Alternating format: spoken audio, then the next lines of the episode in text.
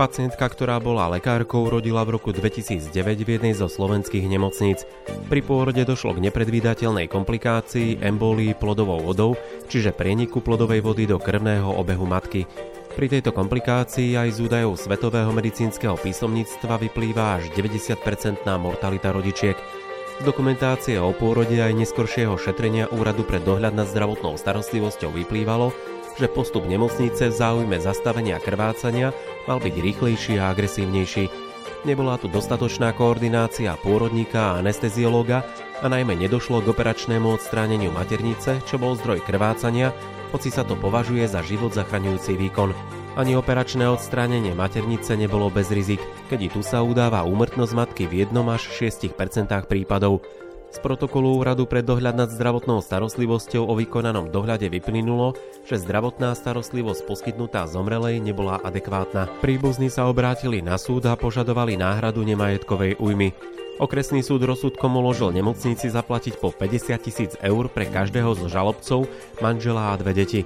Časti náhrady škody žalobu zamietol, vyslovil, že žalobcovia majú proti žalovanej nárok na náhradu trov konania v rozsahu 50% a poisťovni, ktorá vstúpila do konania v časti o náhradu škody, nárok na náhradu trov konania nepriznal. Pre oblasť zákonnej ochrany osobnostných práv je podľa súdu charakteristická objektívna zodpovednosť a pretože zásah bol nezvratný, definitívny a nečakane pretrhol citové väzby mladej fungujúcej rodiny, manželovi vzal manželku a deťom matku, žiadnu z morálnych foriem zadozučinenia nešlo považovať za postačujúcu pri požiadavke na náhradu škody vo forme pozostalostnej úrazovej renty, majúcej sa platiť zo strany žalovanej, žalobcovia neuniesli dôkazné bremeno na preukázanie miery vyživovacej povinnosti zomrelej, nakoľko manžel nepredložil požadované listiny. Preukázaná nebola ani výška vdovského a sirockého dôchodku, nutná na zistenie rozdielu medzi výživným očakávateľným od zomrelej a výškou dôchodku, argumentoval súd prvej inštancie.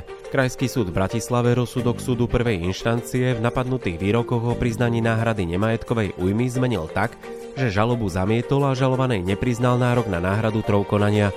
Mal však za to, že v konaní nebolo bezpečne preukázané, že k úmrtiu pacientky došlo práve v dôsledku postupu hodnoteného protokole Úradu pre dohľad nad zdravotnou starostlivosťou aj v znaleckom posudku znaleckej organizácie ako postup non lege artis toho, že nedošlo k operačnému odstráneniu maternice. Ak za nesporné bolo treba považovať vysokú mortalitu rodičiek v prípadoch embólie plodovou vodou, aj rizikovosť odstránenia maternice pre vznik práva na náhradu nemajetkovej újmy v peniazoch nepostačovala možnosť, že určitým konaním bolo zasiahnuté do osobnostných práv, teda púha neuveriteľná možnosť, že pri operačnom odstránení maternice by pacientka prežila ale žalobe by bolo možné vyhovieť len za predpokladu, že by bolo bez pochybností preukázané, že smrť bola spôsobená výlučne nesprávnym postupom pri poskytovaní zdravotnej starostlivosti, keď podľa odvolacieho súdu možno hovoriť len o domnienke, že by odstránenie maternice smrť odvrátilo. Proti takémuto rozsudku odvolacieho súdu podali všetci žalobcovia dovolanie za nesprávny a nesúladný s viacerými v dovolaní uvádzanými rozhodnutiami považovali záver odvolacieho súdu o možnosti priznania náhrady nemajetkovej újmy v peniazoch len pri bezpečnom de facto 100% preukázaní príčinej súvislosti medzi nesprávnym lekárskym postupom pričítateľným poskytovateľovi zdravotnej starostlivosti a následkom podobe úmrtia, ktorá požiadavka je v podmienkach obdobných prípadov vo vzťahoch pacienta a lekára neprimeraná, nereálna, nedosiahnutelná a neudržateľná a v právnych systémoch common law bola už nahradená doktrínou straty očakávaní. V rozhodovacej praxi dovolacieho súdu reprezentovanej rozhodnutiami z hora sa existencia príčinej súvislosti vidí už vtedy, ak je aspoň nejaká šanca na vyliečenie pacienta, teda už pri predpoklade predídenia následku smrti. Odvolací súd však mal v napadnutom rozsudku za to, že príčina súvislosť a tiež zodpovednosť nemocnice za neoprávnený zásah by mohla byť daná len vtedy, ak je bez akýchkoľvek pochybností dokázané, že pri správnej liečbe by pacient určite prežil. Navrhli zmenu rozsudku odvolacieho súdu a vyhovenie žalobe s eventualitou jeho zrušenia a vrátenia veci odvolaciemu súdu na ďalšie konanie. Nemocnica navrhla dovolanie odmietnúť, majúc za to, že toto nie je prípustným pre súlad záverov odvolacieho súdu s inou skupinou rozhodnutí vyšších súdov, Najvyššieho súdu, Najvyššieho súdu Českej republiky a Krajského súdu v Prešove. Z vykonaného dokazovania treba podľa nej jednoznačne vyvodiť, že operácia maternice by odhliadajúc od toho, a inak ani dovolateľmi zmienovaná strata šanci nie je v judikatúre súdov posudzovaná inak, než ako otázka príčinej súvislosti. Najvyšší ako súd dovoláci po zistení, že dovolanie podala stanovenej lehote strana sporu, v ktorej neprospech bolo vydané napadnuté rozhodnutie, dospel k záveru, že dovolanie treba považovať za prípustné a zároveň dôvodné. Podľa zákona o zdravotnej starostlivosti poskytovateľ je povinný poskytovať zdravotnú starostlivosť správne. Zdravotná starostlivosť je poskytnutá správne, ak sa vykonajú všetky zdravotné výkony na správne určenie choroby so zabezpečením včasnej a účinnej liečby cieľom uzdravenia osoby alebo zlepšenia stavu osoby pri zohľadnení súčasných poznatkov lekárskej vedy. Nemôže byť preto podľa Najvyššieho súdu žiadnej pochyby o tom, že poskytnutie zdravotnej starostlivosti pacientke v zmysle zistení úradu pre dohľad nad zdravotnou starostlivosťou z protokolu zmienovaného už súdom prvej inštancie a aj na základe ďalších dôkazov z viacerých už doterajšom konaní reprodukovaných dôvodov a rovnako nemohlo byť sporu o existencii vzniku zásahu do osobnostných práv všetkých žalobcov. Podľa Najvyššieho súdu protiprávny úkon alebo nesprávny medicínsky postup non lega artis nemusí byť jedinou príčinou vzniku škody, čo podobne musí platiť aj v prípade neoprávneného zásahu do osobnostných práv. Stačí, že je jednou z príčin a to príčinou dôležitou, podstatnou a značnou. Treba tiež rozlíšiť, či v konkrétnom prípade viac skutočností v jednom okamihu spolupôsobilo na vzniku toho istého škodlivého následku, alebo či jedna skutočnosť vylúčuje druhu, prípadne či novou skutočnosťou došlo k prerušeniu pôvodného dejového sledu. V tejto súvislosti možno poukázať aj na princípy európskeho deliktného práva, ktoré právnicky vymedzujú príčinu súvislosť ako predpoklad zodpovednosti za škodu.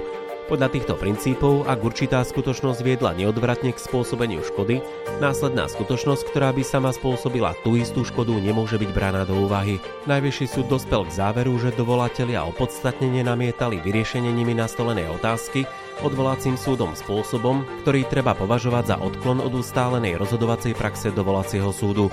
Rozsudok Krajského súdu zrušil a vec mu vrátil na ďalšie konanie.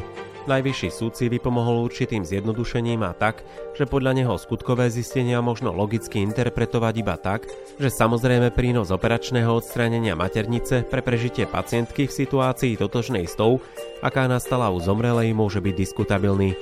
Medzi nevykonanie takejto operácie, teda absencia pokusu o to, čo mohlo život zachrániť, a smrť pacientky však možno bez váhania vložiť znamienko rovnosti.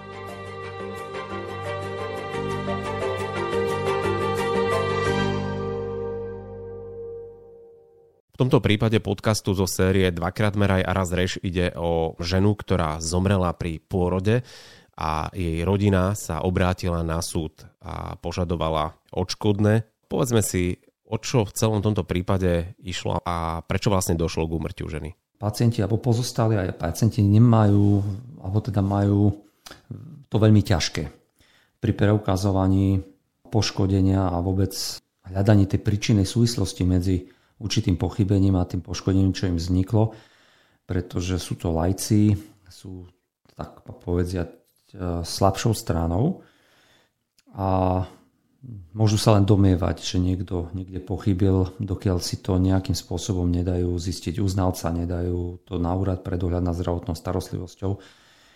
A medicínskych veciach vôbec je obrovský problém preukazovať, pretože ten istý následok, to isté poškodenie zdravia u pacienta môže vzniknúť z dôvodu rôznych okolností, nielen toho pochybenia.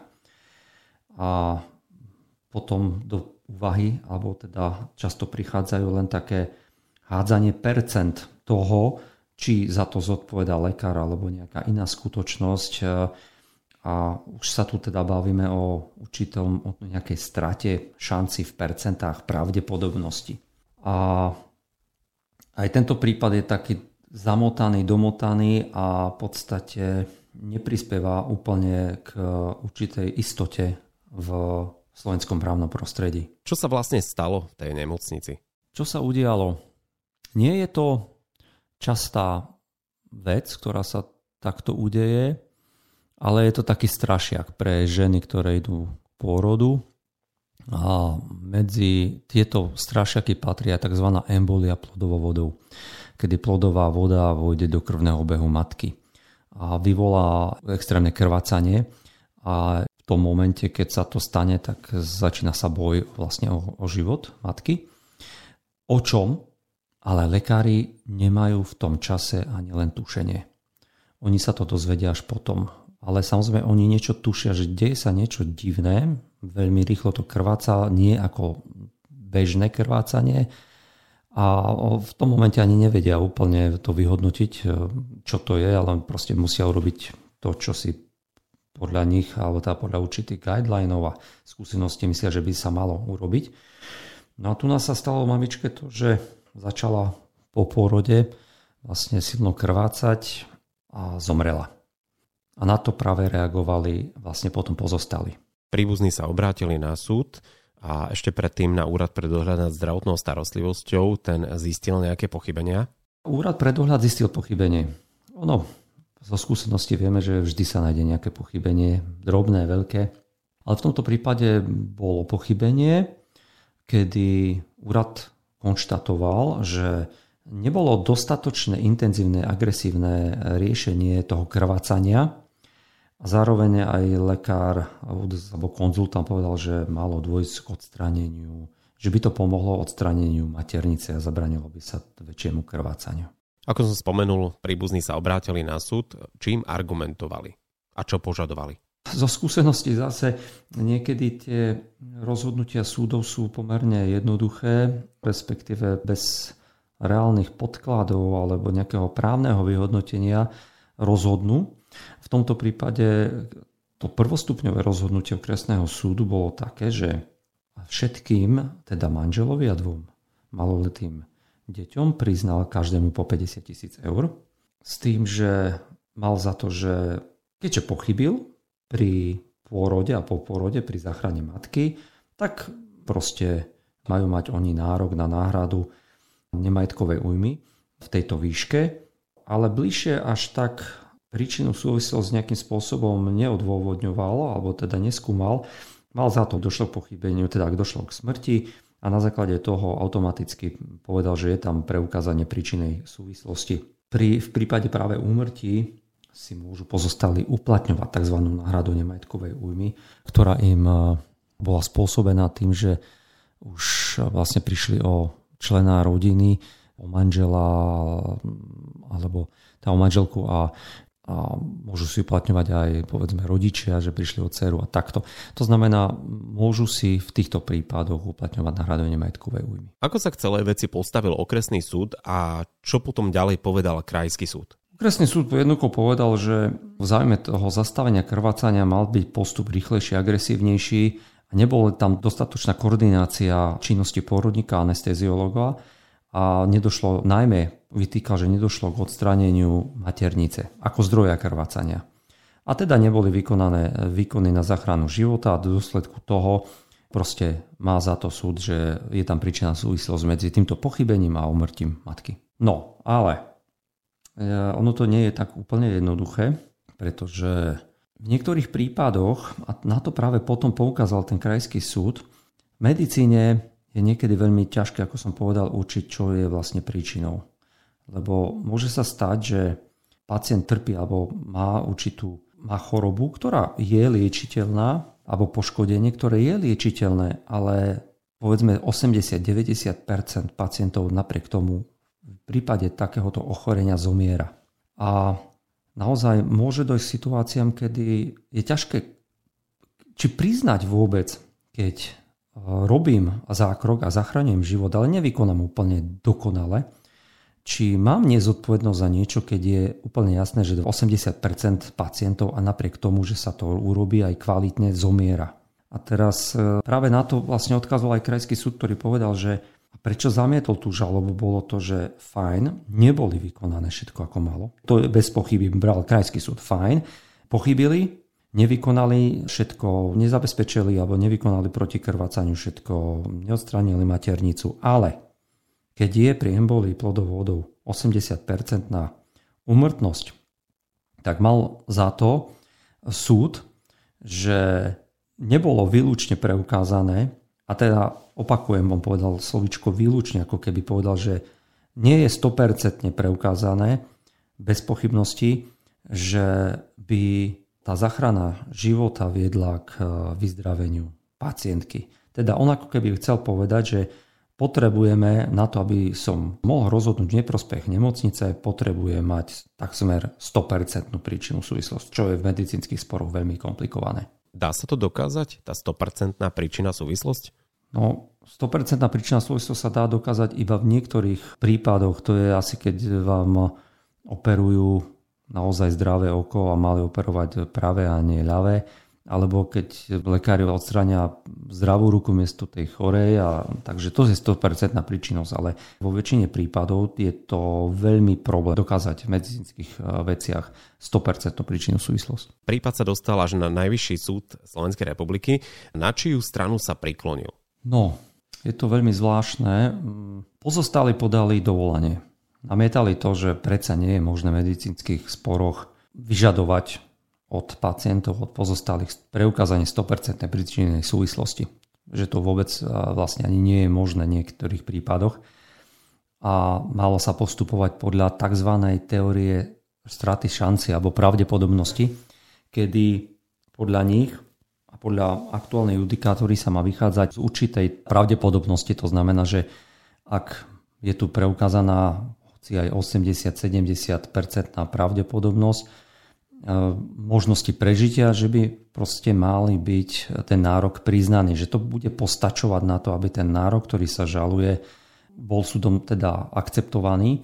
Je to veľmi komplikovaná záležitosť v medicínskych veciach. U nás to nie je nejakým spôsobom e, jednoznačne vyriešená táto záležitosť, že koľko stačí percent na to, aby som bol v spore úspešný. Koľko? 50, 60, 70 percent. A teraz, keď budem úspešný v 60%, dostanem iba 60% z toho, čo uplatňujem, alebo celú sumu.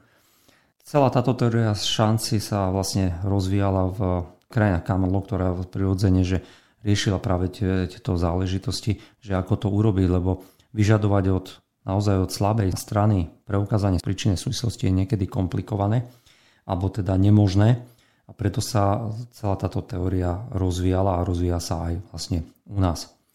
No a čo je možno, až by som povedal, zaražajúce, že kým pred pár rokmi sa vyžadovalo to 100% preukázanie, čo bolo zlé, úplne teda, vzhľadom na to, čo sa dneska deje, tak ten súd najvyšší, ktorý o tom rozhodoval, to preklopil doslova do extrému. Na jednej strane povedal, že krajskému súdu vytkol a vlastne čo urobil, vrátil celú vec naspäť hej, na konanie na okresný súd a povedal, že nie je možné fatalisticky považovať teda emboliu plodovou vodou za takú príčinu smrti, ktorá bola neodvratnou a vylúčovala význam akékoľvek inej príčiny, napríklad neodstranenie maternice. A absolútne sa preklopilo. Vlastne súd najvyšší vôbec neriešil, že tá embolia má vysokú úmrtnosť, alebo vôbec neriešil tú pravdepodobnosť toho prežitia, aká je pri embolii ale prešiel na úplne druhú stranu, ktorú sme my ešte na slovenskom právnom prostredí ani nezaznamenali. A dokonca povedal jednu vec, že ak sa nevykoná úkon na záchranu života, tak medzi nevykonanie takéhoto úkonu a smrťou treba dať znamienko rovnosti. To znamená, ako keby povedal, že aj pri 1% šance na prežití e, pacienta ak sa výkon neurobí, je postačujúci na to, aby bola daná v prípade teda pochybnosti zodpovednosť samotného poskytovateľa zdravotnej starostlivosti. Takýto postoj môže znamenať v slovenskom právnom prostredí totálny rozvrat, pretože pri akýchkoľvek banálnych alebo teda vysokej umrtnosti pacientov a bude mať hoci len jednu šancu, percentnú šancu na prežitie, by si mohli pacient teda, alebo teda pozostali uplatňovať náhradu nemajetkovej újmy, pretože zistia, že došlo k nejakému hoci drobnému pochybeniu. Na druhej strane treba povedať jednu vec. Zoberme si takú situáciu, že je pacientka, ktorá má 20% alebo 10% šancu na prežitie. Oni o tom vedia a predstavte si, že ona to 10% má. Ale oni lekári nechajú pacientku tak. Nechajú. Asi povedia, no teraz to trošku zľahčujem, ale zabudnú alebo niečo sa stane a vôbec nevykonajú žiadny úkon na záchranu života, ona naozaj teda zomre, tak e, a potom sa naozaj môžu v trestnoprávnom konaní, občanskom konaní braviť, že áno, pochybili sme, neurobili sme vôbec nič, ale aj tak mala len 10% šancu na prežitie a preto nie je daná zodpovednosť. Je to trošku taká až extrémna situácia, ale možná. Ale zase, kde by možno sa mala riešiť táto otázka, že ona mala 10% a neurobili nič, ale potom sú veci, kedy naozaj má niekto 10% šancu na prežitie, výkon a záchrana života vlastne prebieha, robí sa, ale v rámci tej záchrany sa povie, tak ešte ste tam mohli ešte dodať o niečo, nie, niečo viac, nejakého lieku a toto tiež mali ste to dať, alebo podľa guidelinov toto tiež trebalo dať a to je pochybenie. No a potom mali by niesť zodpovednosť za to, že niekto mal len 10% šancu na prežitie a oni urobili nejakú malú, drobnú, banálnu blbosť, ktorá je vyhodnotená ako tiež postup no, no, lege artis. Takže je tam množstvo hraničných situácií. A to rozhodnutie Najvyššieho súdu v tomto prípade je, dá sa povedať, extrémne v tom, že prináša naozaj veľmi veľké riziko do ďalších medicínskych sporov neprospech poskytovateľa. Aký záver môžeme očakávať v celom tomto prípade? Dlhodobo čakáme, a samozrejme nie je to úplne jednoduché, ako riešiť tieto medicínske veci, pretože e, je tu niekoľko rozhodnutí takýchto, potom sú druhé iné, potom sú úplne, že zle v neprospech pacienta alebo v prospech pacienta. E, je tu obrovská taká neistota a to rozhodnutie Najvyššieho súdu tú neistotu ešte len zväčšilo a naozaj by bolo nutné nejakým spôsobom zosúľadiť a stanoviť nejaké určité pravidlá, ako v týchto veciach postupovať, kedy je ten nárok alebo nie je nárok na náhradu nemetkovým alebo náhradu škody v týchto medicínskych veciach, aká to percento by malo byť, aká výška škody pri takomto priznaní alebo teda percentné e, straty šanci by malo byť vlastne priznávané.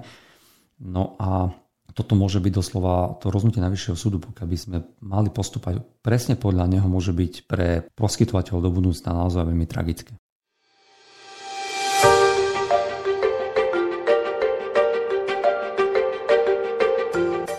Vypočuli ste si podcast zo série Dvakrát meraj a razreš. Pripravil ho pre vás tým advokátskej kancelárie H&H Partners v rámci projektu mediprávnik.sk O mesiac vám ponúkneme ďalší príbeh zo súdnej siene spolu s poučením pre prax. Dovtedy môžete každý pondelok počúvať a zdieľať naše podcasty pre lekárov a lekárnikov na rôzne medicínsko-právne témy. Nájdete ich na platformách Spotify, Podbean, Apple Podcast, Google Podcast a YouTube kanály Mediprávnik. Majte sa krásne.